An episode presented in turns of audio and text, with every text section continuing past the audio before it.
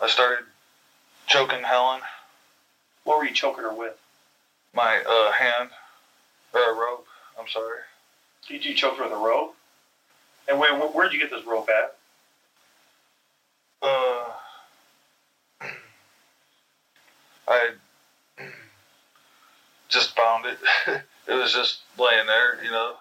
That's Andy Royer, confessing in 2003 to the murder of Helen Saylor, a 94 year old woman who lived in the same apartment building as him in Elkhart, Indiana.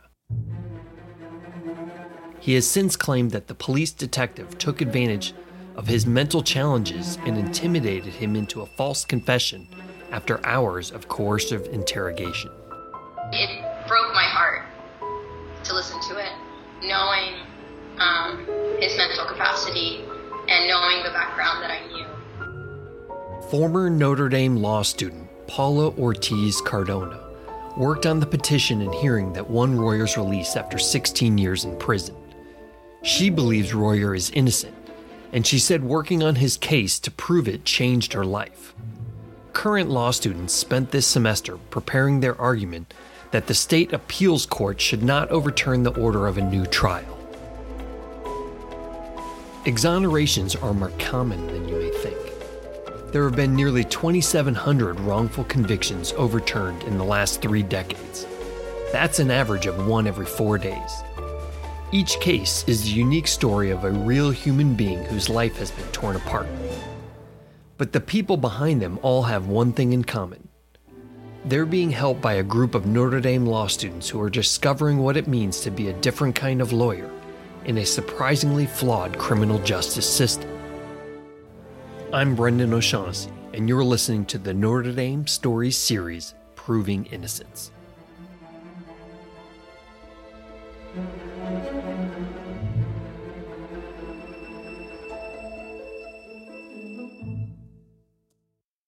Andy Royer, now 45 years old, grew up in Goshen, Indiana with his mother and grandmother. My name is Jeannie Pennington, and I'm Andy's mom. He's the oldest of three children, and we lived in a in a house next to my mother's house. Um, his dad left um, left his life when he was very young. I worked in a factory the whole time. So I would work nights and my mother would work days. So there would always be somebody home with, with the kids. Pennington hadn't graduated from high school at the time, but she suspected something wasn't right with Andy's cognitive abilities from a young age. He displayed some signs of uh, um, having a disability, but I didn't recognize that because I didn't understand then what I understand now. Now I've been a daycare director for six, six years. I went through college. I understand more of what he has gone through, you know. I would say he was a little on the, um, oh, I'd say he's a little on the Asperger side growing up. Thought of him as a gentle giant growing up. Okay. He would do about whatever anybody asked him to do. Royer finished high school and was in his 20s when an accident precipitated a turn for the worse. His attorney said he pushed an electrical coworker out of the way of a falling telephone pole that hit Royer, causing him to lose part of one finger. Afterwards, the trauma appears to have further weakened his mental capacity, almost like a rewiring of the brain. He was living in the Waterfall high rise public housing complex near downtown Elkhart in 2002. The morning after Thanksgiving, police officers found a 94 year old Helen Saylor dead in her apartment. There was no sign of forced entry, but Saylor lay on the kitchen floor with marks on her neck that suggested she had been strangled with a rope or cord. The police collected fingerprints and talked to neighbors, but the case grew cold over several months. Ortiz Cardona, the law student who worked on Royer's case, said the legal team considers solving the crime a part of their job. This is really difficult because you get so caught up in the innocence and in fighting for someone's life that you forget that there was a victim in this case. Um, and that's horrible, right? You know, you have to part of this and part of one of the biggest learning experiences throughout this process is to remember that, you know, there is a victim. Someone did die, and we have to keep that in mind and honor it. Um, and part of our work is also trying to figure out who did it. So our work in finding who actually did it may or may not have um, value legally. But we think it's important to do that part too, not just for our case, but also, you know, because the truth is important and the truth can be very healing. Nine months after the murder, a new homicide unit picked up the case, and two detectives went back to the high rise to find more information. When someone recalled seeing resident Lana Canen acting suspiciously, the police had her fingerprints compared to those found in Saylor's apartment. Since the state lab was backed up, the department gave the job to one of its own detectives, who had some experience with fingerprint analysis. That analysis found that a pinky print of Canen's matched one found on a medicine tub in the apartment. The police had their big break. The officers picked up Lana Canen while she was riding with a friend Nina Porter. Canen denied involvement, but Porter would later testify that Canen admitted her guilt and implicated Royer as the brawn to Canen's brains. Royer was brought in for questioning. He waived his Miranda rights at 9:34 a.m. After about 4 hours of interrogation, Detective Carl Conway turned on a tape recorder. Andy, what I want to talk to you about is about the homicide we're currently investigating, investigating Helen Saylor. Um, happened Thanksgiving Day of last year, in 2002. Um, Andy, you know about this homicide? Yes, I, I, I heard about it, yes. The roughly 20 minute recording is unsteady and halting, interrupted by stops and starts. Several times, Conway doesn't seem to get the answer he wants and reminds Royer of their earlier discussion. Did you eventually go back to Helen's?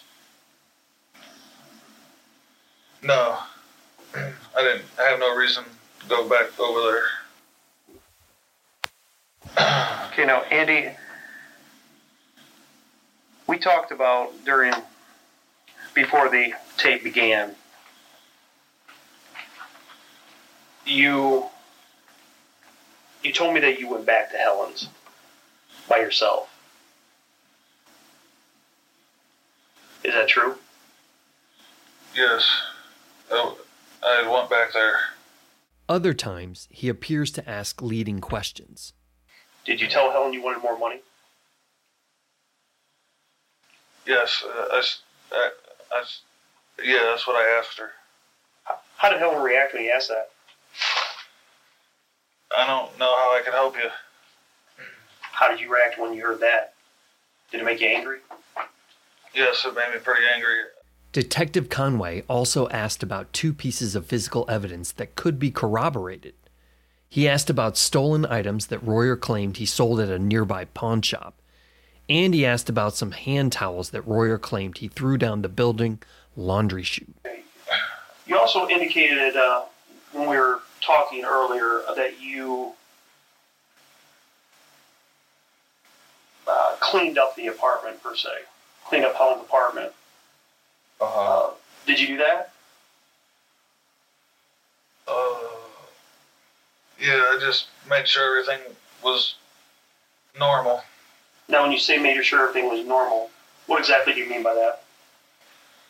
That it was clean and uh, um,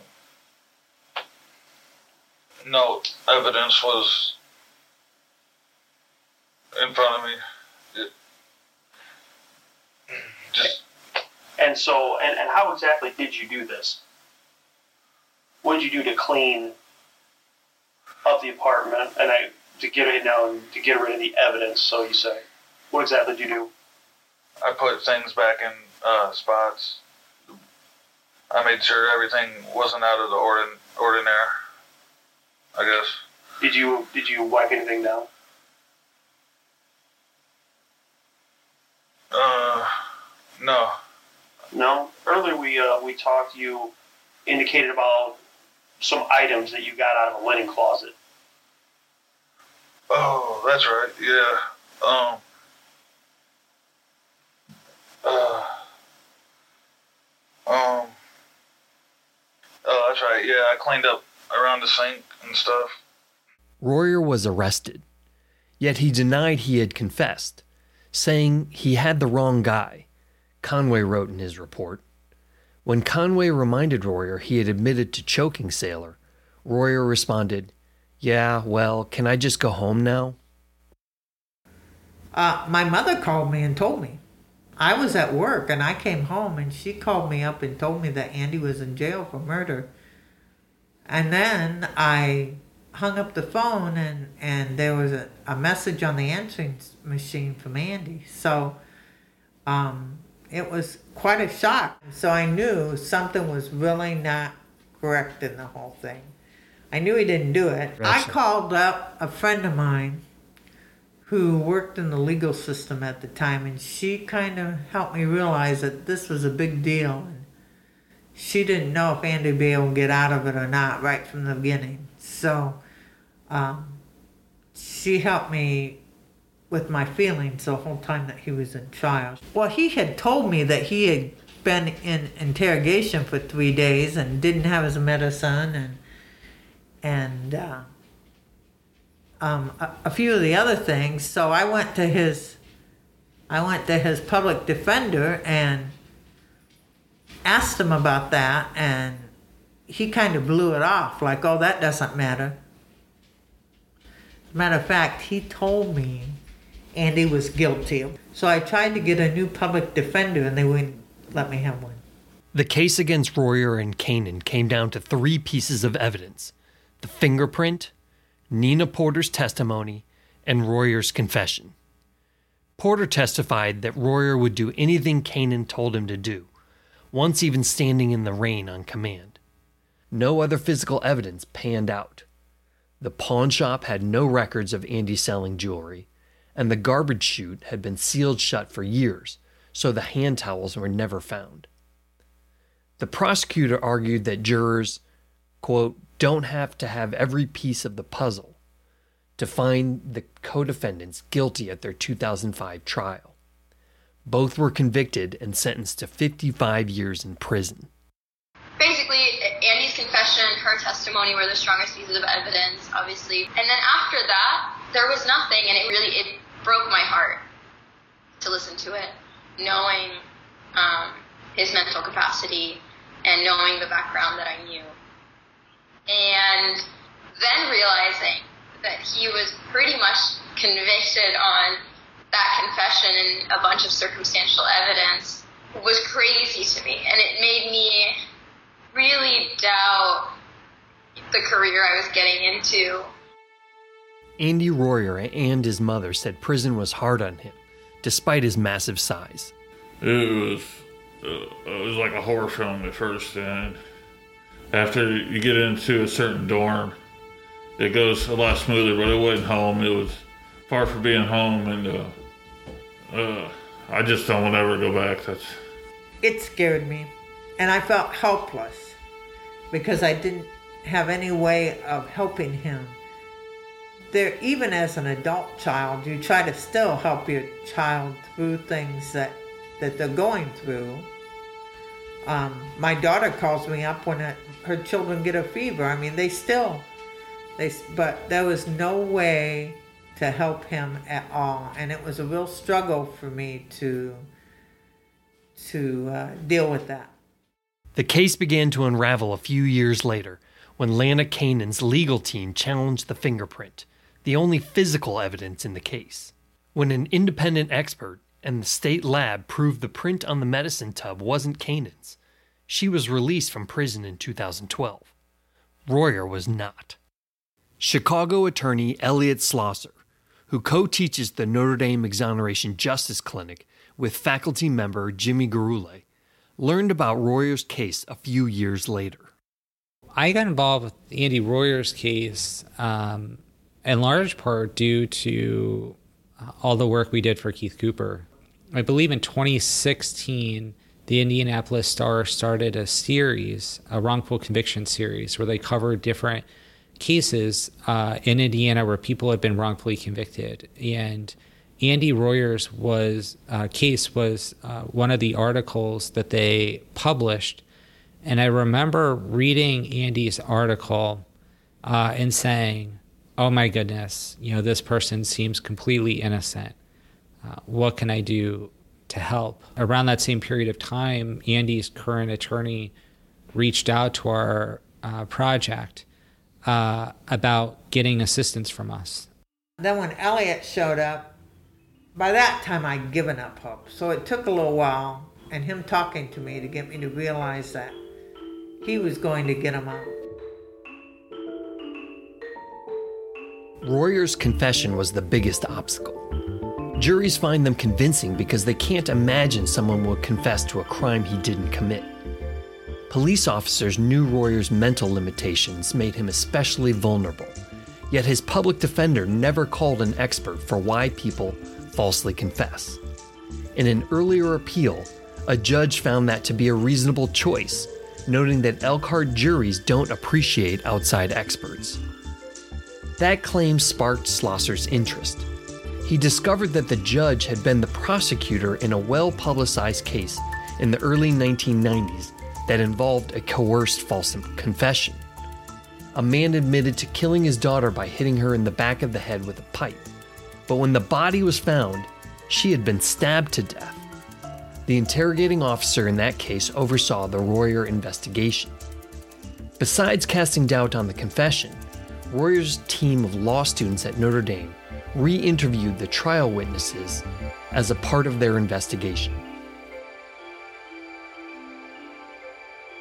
Investigating is really interesting. It's most of the time you show up to their someone's house and you just you tell them who you are and you ask to talk to them and they might say yes, they might say no, and if it's no, you leave, and if it's yes, you know, you're invited.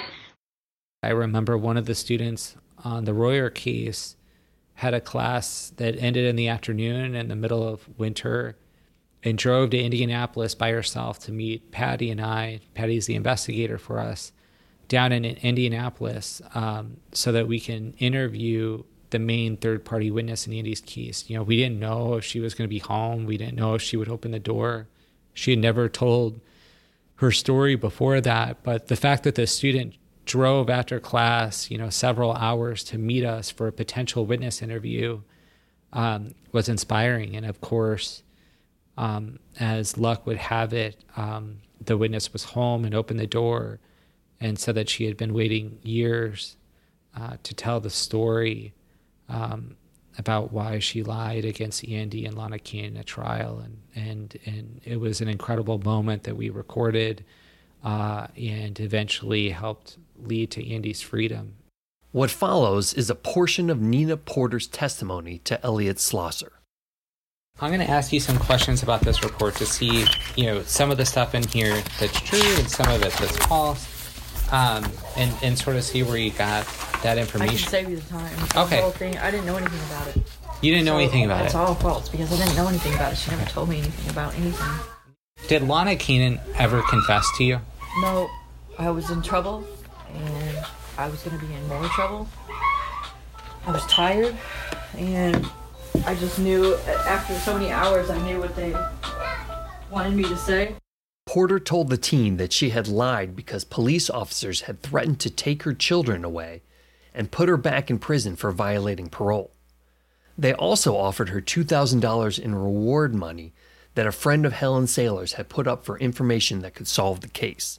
That was another part of it that was extremely emotional because when you find someone who has been holding that for years out of fear, you know, and you show up to her door and she just breaks down, you know, because she's been wanting someone to come and ask her about this case. So I asked Ortiz Cardona how this case affected her. Well, personally, it changed my career. I, throughout law school, I think it's a common, I don't know if you've read uh, Bryan Stevenson's book, Just Mercy.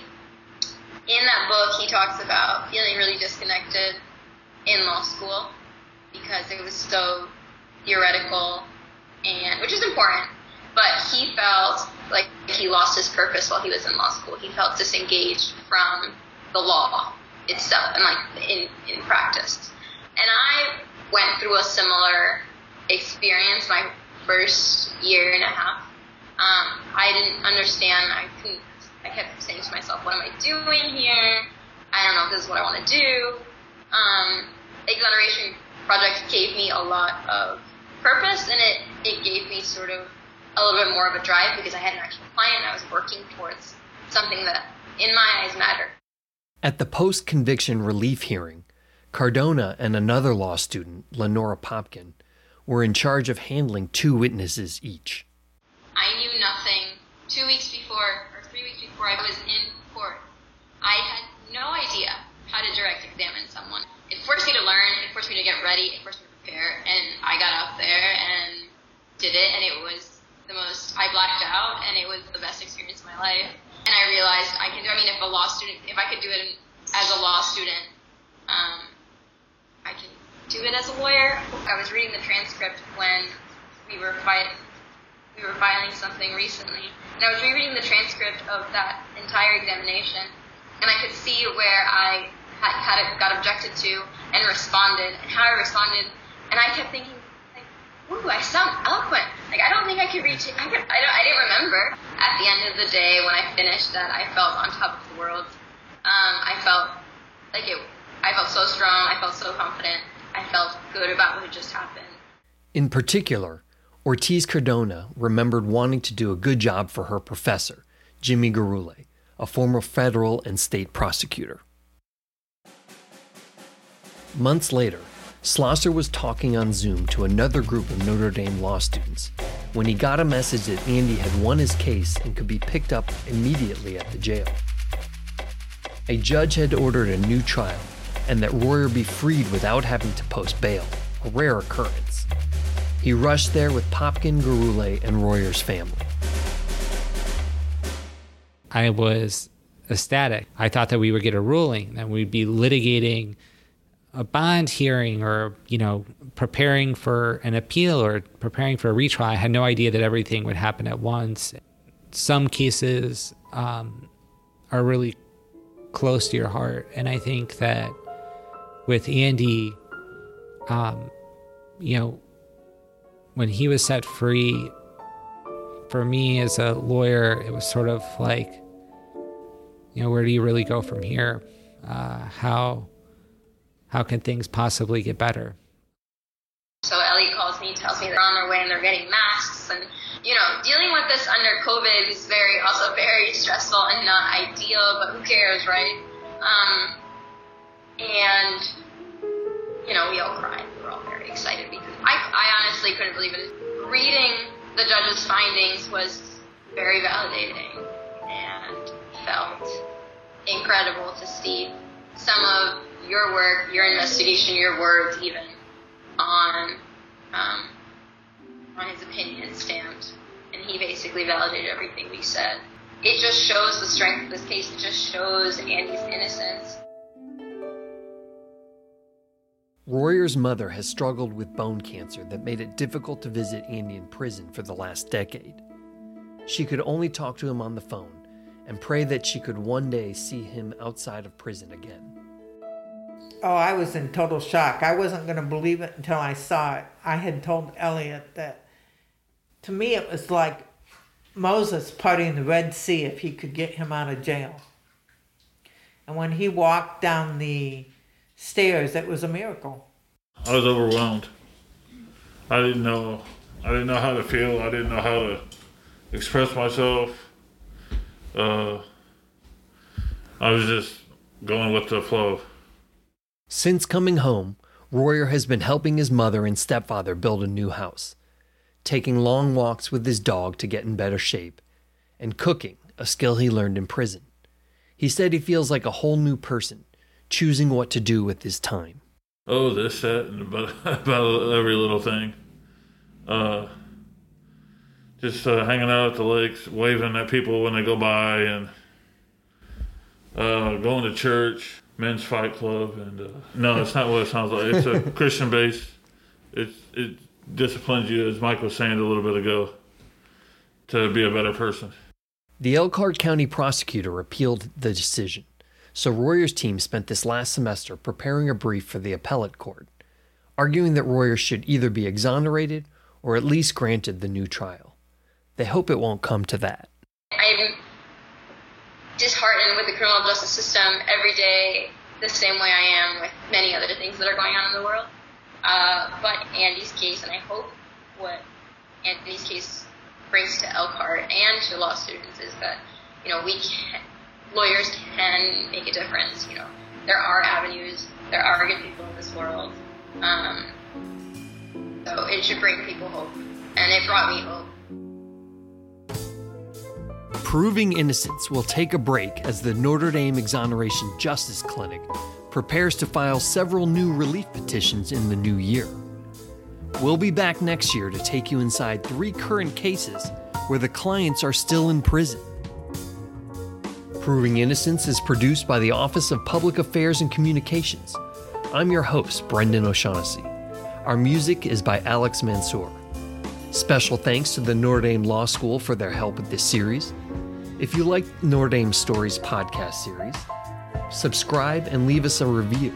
Thanks for listening.